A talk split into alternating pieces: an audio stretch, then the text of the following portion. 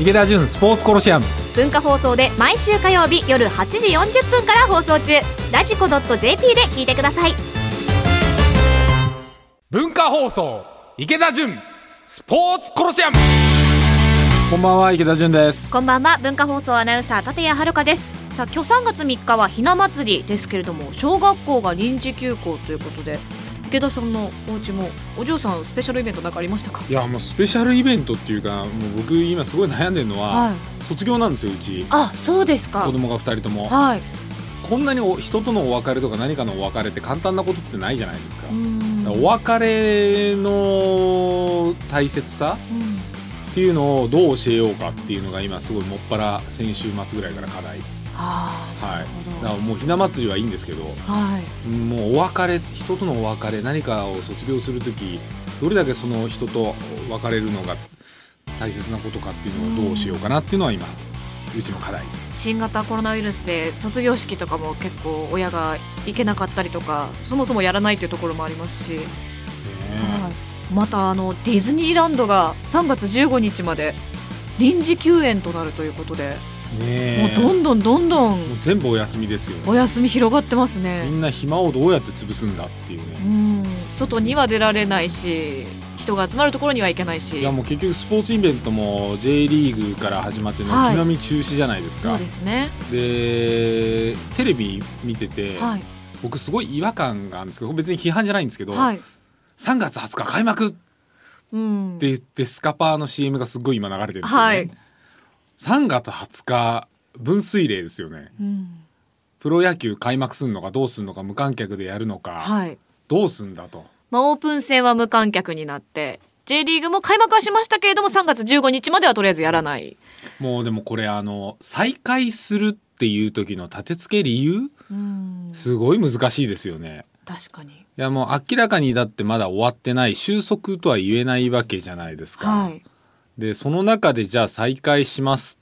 ってなると、いや、まだいますよね、うん、ピークアウトしたんですか、うん、収束に向かってるっていうことでいいんですか、うん、じゃあ収束に向かってたらやっていいんですか、人集めていいんですか、うん、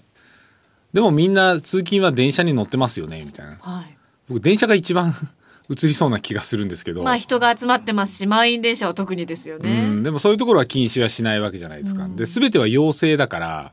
あのそういうふうに願って指示するみたいな、確か現代用語の言葉だとそういう解釈だと思うんですけど、はい、うん、自分たちで考えなきゃいけないわけで、はい、僕はスポーツ界とかエンタメ業界はさんがつはつかのプロ野球、さあどうするんでしょうと、大きな一つの基準になると言いますか、プロ野球がもうできなかったら他のものももうできない可能性も、うん、や, やっぱり結局なんかみんなあのもんどころが欲しいわけですよ、うん、で、やっぱスポーツ業界各所聞いていると、とりあえずやめましたとにしゅうかん、はい、でにしゅうかんやめた後には結局できないんじゃないの、うん、で没収になったり無観客になったり、放映権で成り立ってるところはもう一回やりましょう、はい、無観客でもいいですよね、うん、でも無観客じゃ経営が成り立たない、やればやるほど興行赤字になるところっていっぱいあるんですよ、うん、スポーツって、はい、でそういうところはそのまんまなくなってくれた方が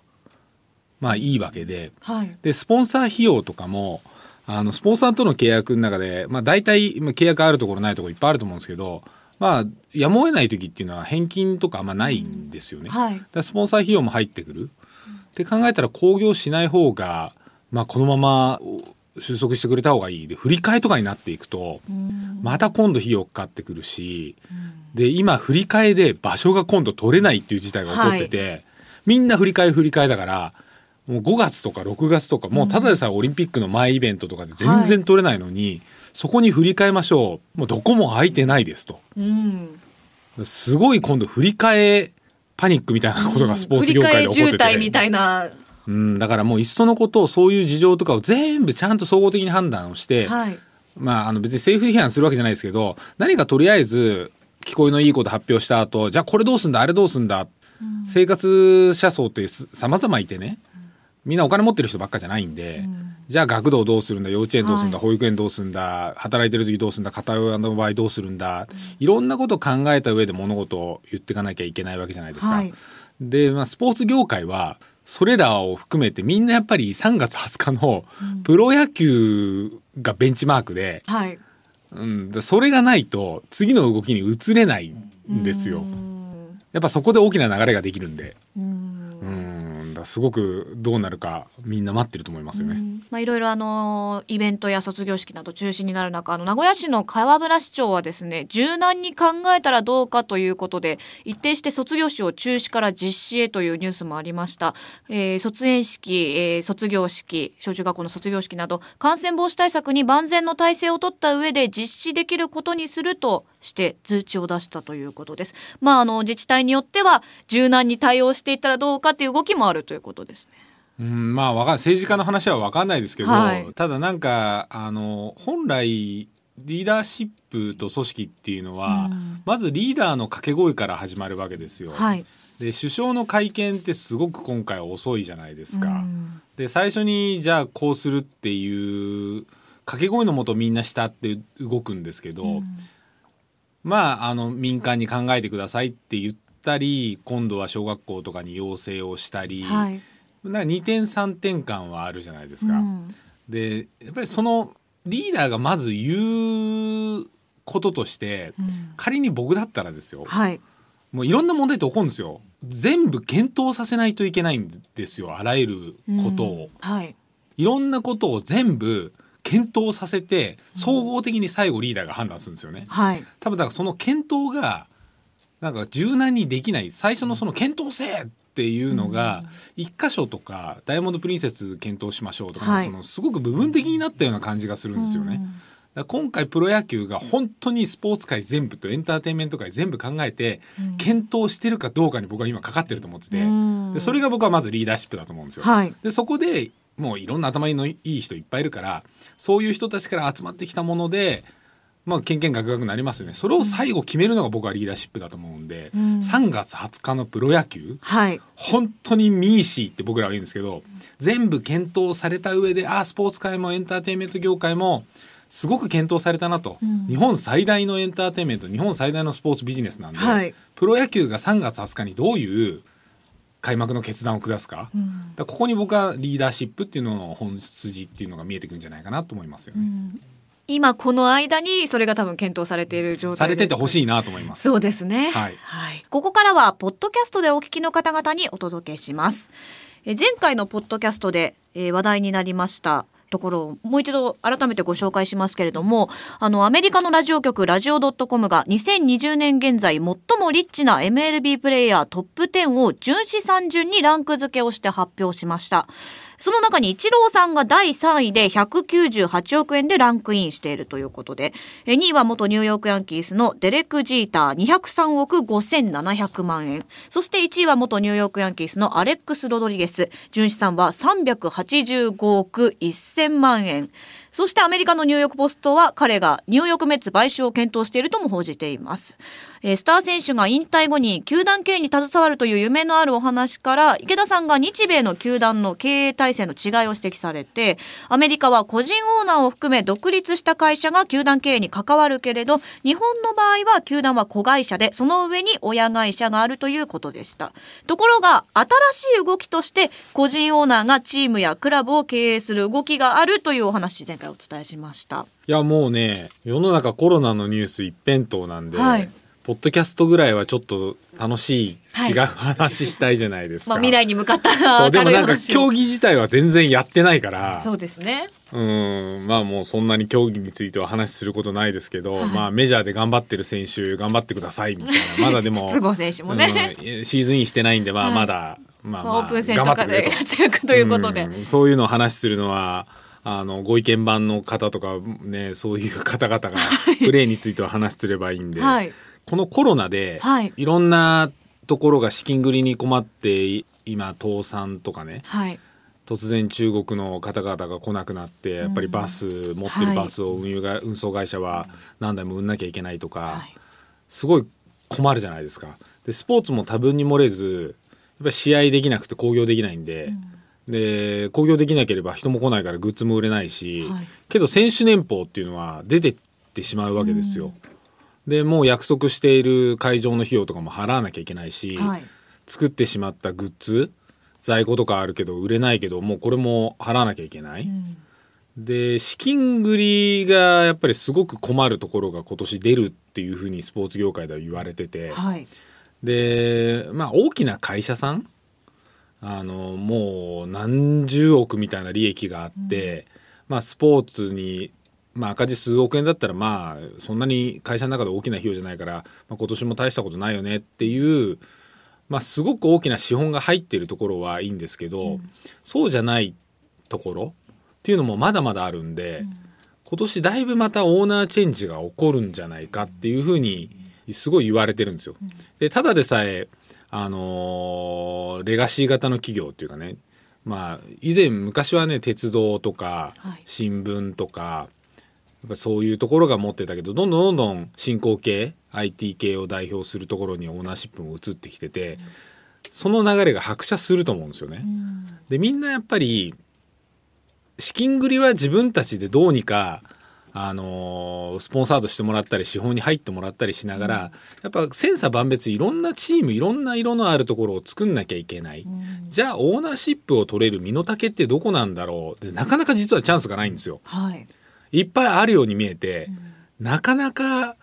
っぱり人のものを売ってもらったり人のものを渡してもらう作業なんで買収っていうのはあの買収っていうのを僕若い アイティー の経営者が結婚だって言ってる人がいたんだけど全然違うんですよ、はい、結婚じゃないんですよ。結婚っていうのは合併のことを言うんですよ。分かってなくって。なるほど。買収っていうのはオーナーチェンジっていうのは、うん、人のものを売ってもらう渡してもらう作業なんです。だからすごく難しいんですよ、うん、例えば自分のすごい大切なものが、まあ、建屋さんもあるでしょと僕もあるでしょと、は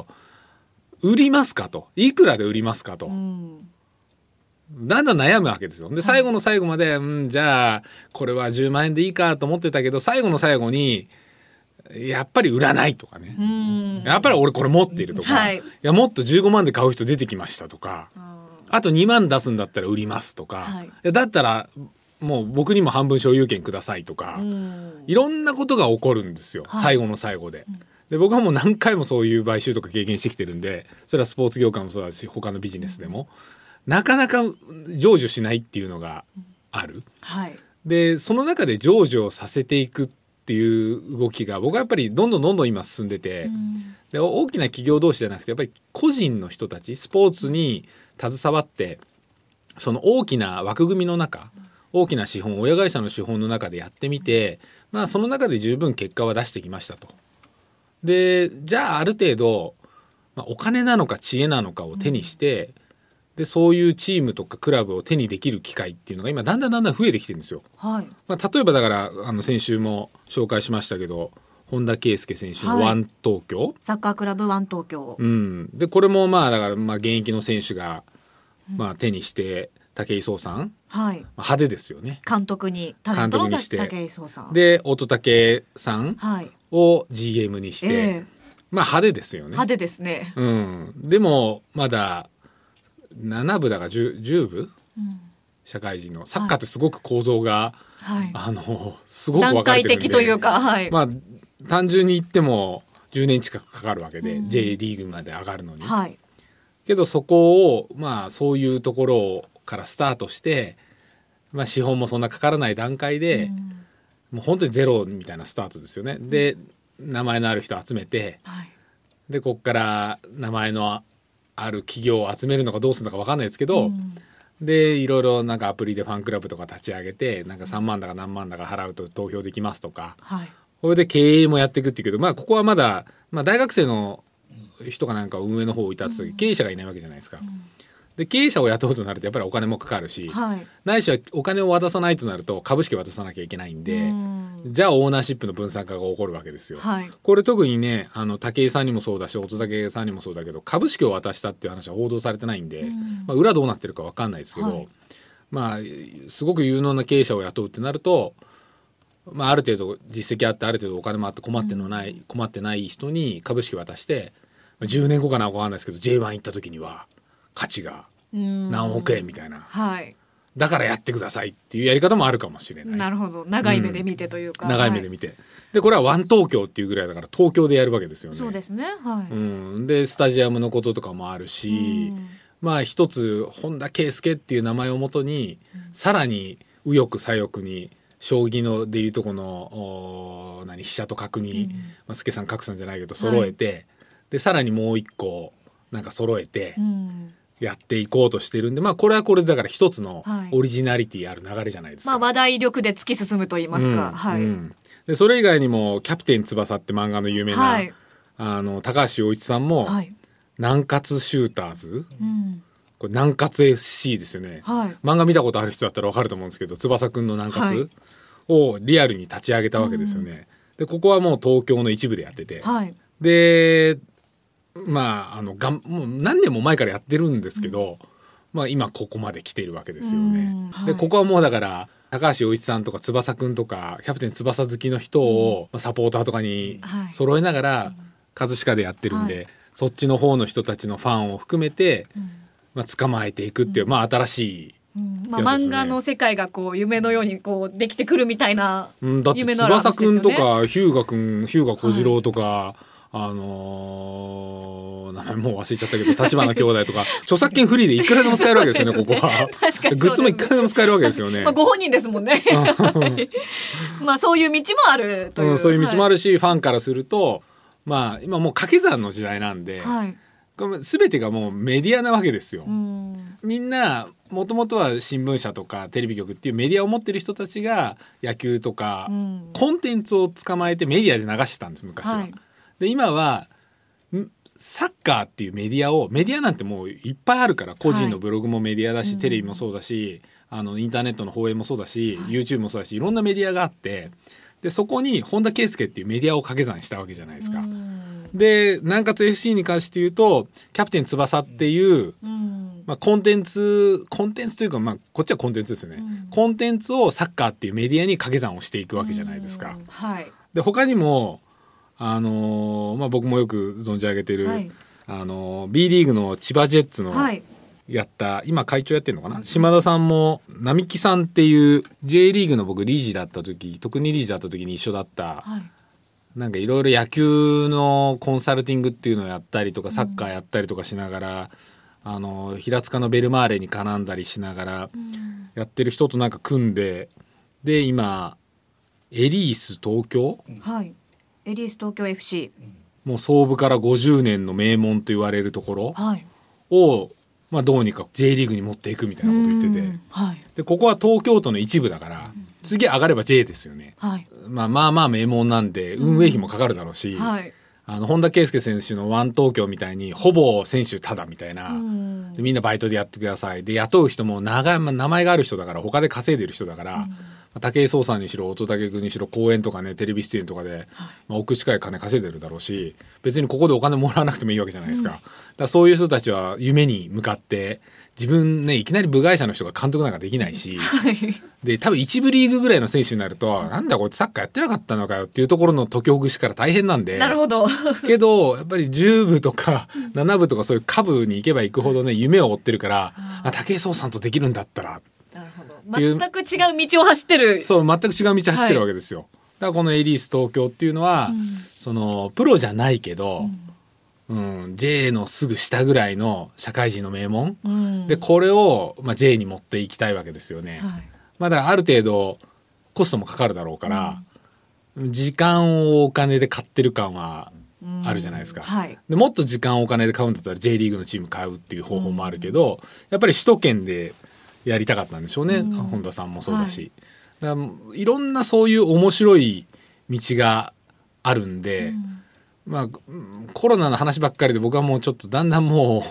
うもっと楽しい話も聞きたいんだけどここで楽しい話聞いても実際競技やってないから中身ないしなっていうのもあるんでうーんまあコロナを一つのチャンスと捉えると僕はここから個人オーナーとかもっと面白い要するにメディア的な捉え方をする人スポーツをメディアと捉える人、うんはいでまあ、スポーツ大好きでいいんですけどそれやりゃ大好きになるんでもっともっと、うん、みんな好きなんで、はい、じゃあもうバスケをずっとやってなきゃいけないのかとかバスケ選手じゃなきゃいけなかったのかとか野球選手じゃなきゃいけなかったのかとかもうそんな時代終わってるんで、うん、僕野球やった時も別に野球選手でも何でもないし、はい、スポーツ業界の人間でも何でもなかったんで、うんまあ、僕はベイスターズっていうものを一個のメディアと捉えて、うん、でもうすでにメディアには流れてますとでハマスタもメディアですとでいろんなメディアの掛け算をしていった結果、まあ、いろんな層に届いていって野球ファンじゃない人を捕まえていけるっていうのはもう実体験としてメソッドとしては僕の中でもあるんで、はい、そういうメディアとして捉えれる人が個人オーダーでこれからいろいろどんどん増えてくるんだと思うんですよ。うん、うん、バスケとかにもなんだっけな、アースフレンズだったかな、はい、大田区の方でやってるチームとかもなんか銀行だから証券を脱サラした人が個人オーナーになって今頑張って ビーツー かなんかにいると思うんですけど、はい、でどんどんどんどんそのビジネスマンだった時の知恵で、僕内実知らないですよ、はい、多分あの増資したりとか自分の株式渡したりとか、うん、あのしながら資本金増やしたりとか、うん、ビーツー にいるんで、まあ、数億円の売り上げ数億円のコストは賄えるだけの個人オーナーで会社になってるわけで、はい、地域もそうだし何かそのその人が持ってるメディア的な価値コンテンツもそうだし、いろんなところでファンとの接点が生まれるわけですよ。うん、うん、まあ、個人オーナーの広がりによってなんかこういろんな方向に夢を追えるようになるというか、いろんな形でこうチームの形が変わってくるというような感じなんですね。そうですね、だからファンの人たちもいろいろ接点も分かれてくんで、はい、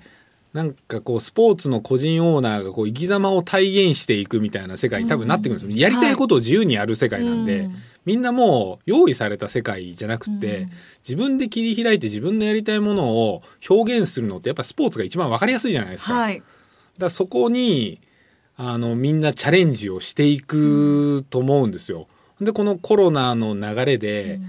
うん、やっぱりなんか中途半端に養成っていうかリーダーシップ取られてその枠組みの中でやる時代っていうのも僕は終わっていくと思うし、うん、ただそこでまた好き勝手なこと言うと逸脱したとか、うん、後でねなんか仕返しっていうかそういうものも怖い時代なんで、うん、今回もリーダーシップを発揮して多分スポーツ業界とかもいろんなことをこれからやってってくれると思うし、はい、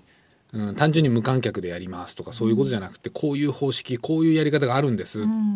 ていうのをいろいろ示していくと思うんですよね。だから個人オーナーの方が自由度が高いしチャレンジもできるんで、うんうん、スポーツの個人オーナーのこう道の切り開き方っていうのを見てると僕は結構日本のこれからの人たちが生きていくなんか支えっていうか道筋になるんじゃないかなと思うんですよね、まあ、僕は掛け算するんだったら僕は地域っていう方が、うん、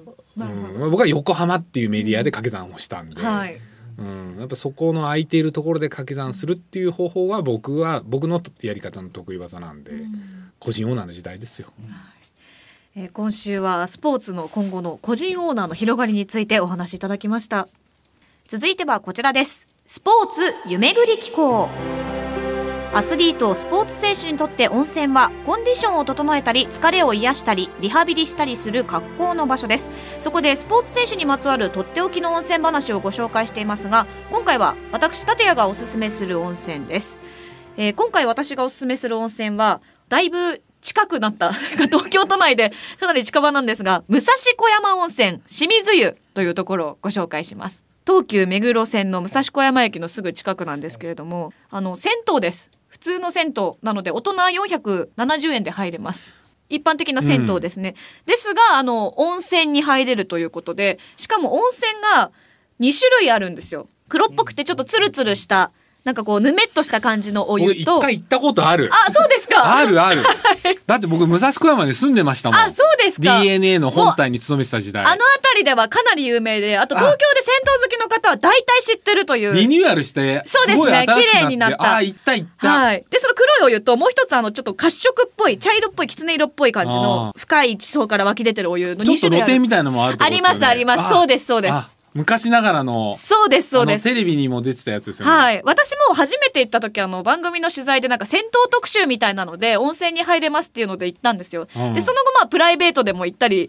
したんですけれども、結構最近銭湯ってランニングステーションっていうランナーの方が荷物を置いて周りを走ってお風呂に入って帰るみたいなサービスをやってる銭湯が多くて、この清水湯さんもできるかなと思ってちょっと聞いてみたらですね、ロッカーは使えないんですけど行ったらフロントの人に声をかけてもらったら荷物預預かっておくんで、その間走ってきて帰ってきてから入ってくださいみたいな感じで、一応そのランニングステーションとしても使えるということで、あのホームページ調べたらなんかご丁寧に近くのおすすめランニングスポットみたいなので、臨死の森公園っていうあの知ってますよ、僕臨死の森走ってましたもん。あ、そうですか。走ってましたよ、当時渡辺ジムも五反田で近いんで、はい、あそこで世界チャンピオンとかも結構ロードワークやってて、へー、あとサッカーの、まあ、名前出すとちょっと自宅とかバレそうなんですけど、往年の選手とかもあ、そうですか、みんなあそこ走ってて、結構なんかあの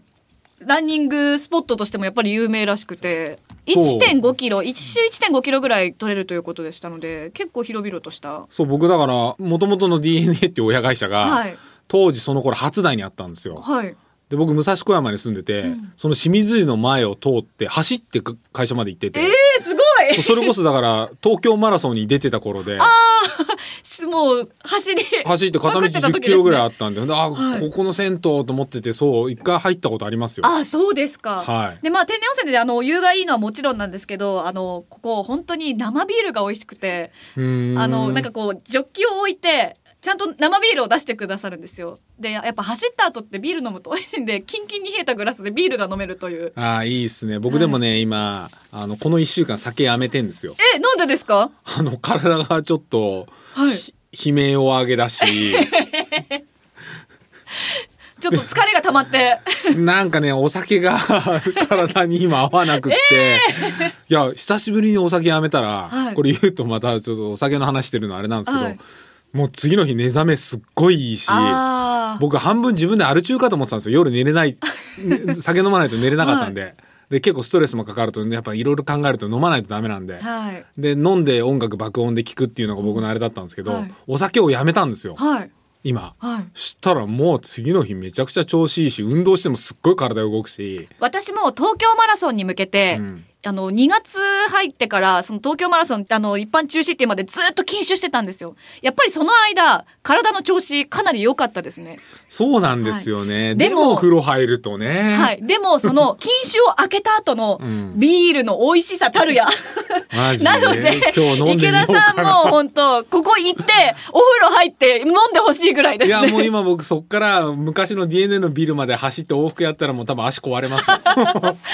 い、まああの温泉の魅力はもちろんですけれども、お風呂上がりのビールも最高という、今回はえ武蔵小山温泉の清水湯ご紹介しました。アクセスご紹介します。東急目黒線武蔵小山駅から歩いておよそごふんのところにあります、えー、今週は武蔵小山温泉清水湯ご紹介しました。さあ今日もエンディングですが、はい、禁酒中という池田さん、いや酒抜いてますよ。人生初ですよ、こんなに酒抜いたの、えー、いつまで続けるとか決めてるんですか？いやあのもうそろそろいっかい抜いてでもう別にそんな飲みたいとも思わないんですけど、はい、あの週末